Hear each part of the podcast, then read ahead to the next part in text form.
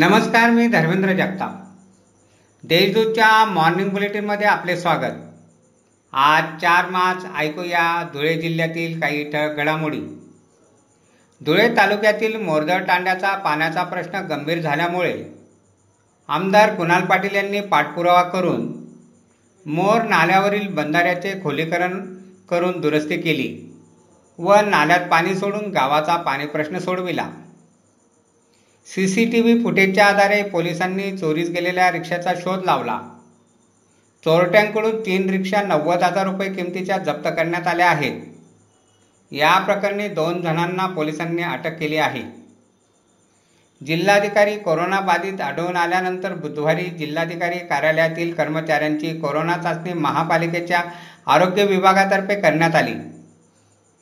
सुरत नागपूर महामार्गावरील दहिवेल गावानजीक खाटकी नाल्यावर भरधाव वेगाने येणाऱ्या ट्रकने दुचाकीला धडक दिल्याने झालेल्या अपघातात शिक्षक ठार झाला तर मुलगा जखमी झाला.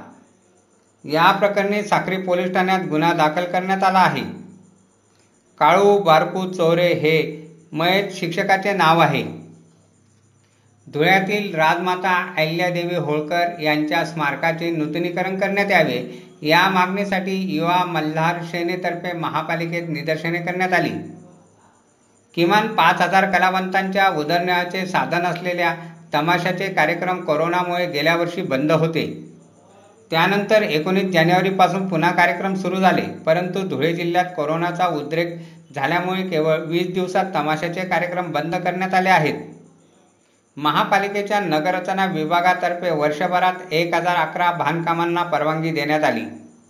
या माध्यमातून महापालिका तिजोरीत तीन कोटी अठरा लाख जमा झाले. तर ऑनलाईनच्या माध्यमातून आतापर्यंत तीन हजार प्रकरणे मंजूर झाली. बांधकाम परवानगीत धुळे महापालिकेने राज्यात दुसऱ्यांदा प्रथम क्रमांक पटकवला आहे. अशा आहेत आजच्या ठळक घडामोडी. सविस्तर बातम्यांसाठी वाचत राहा देशदूत आणि ताज्या बातम्यांसाठी भेट द्या.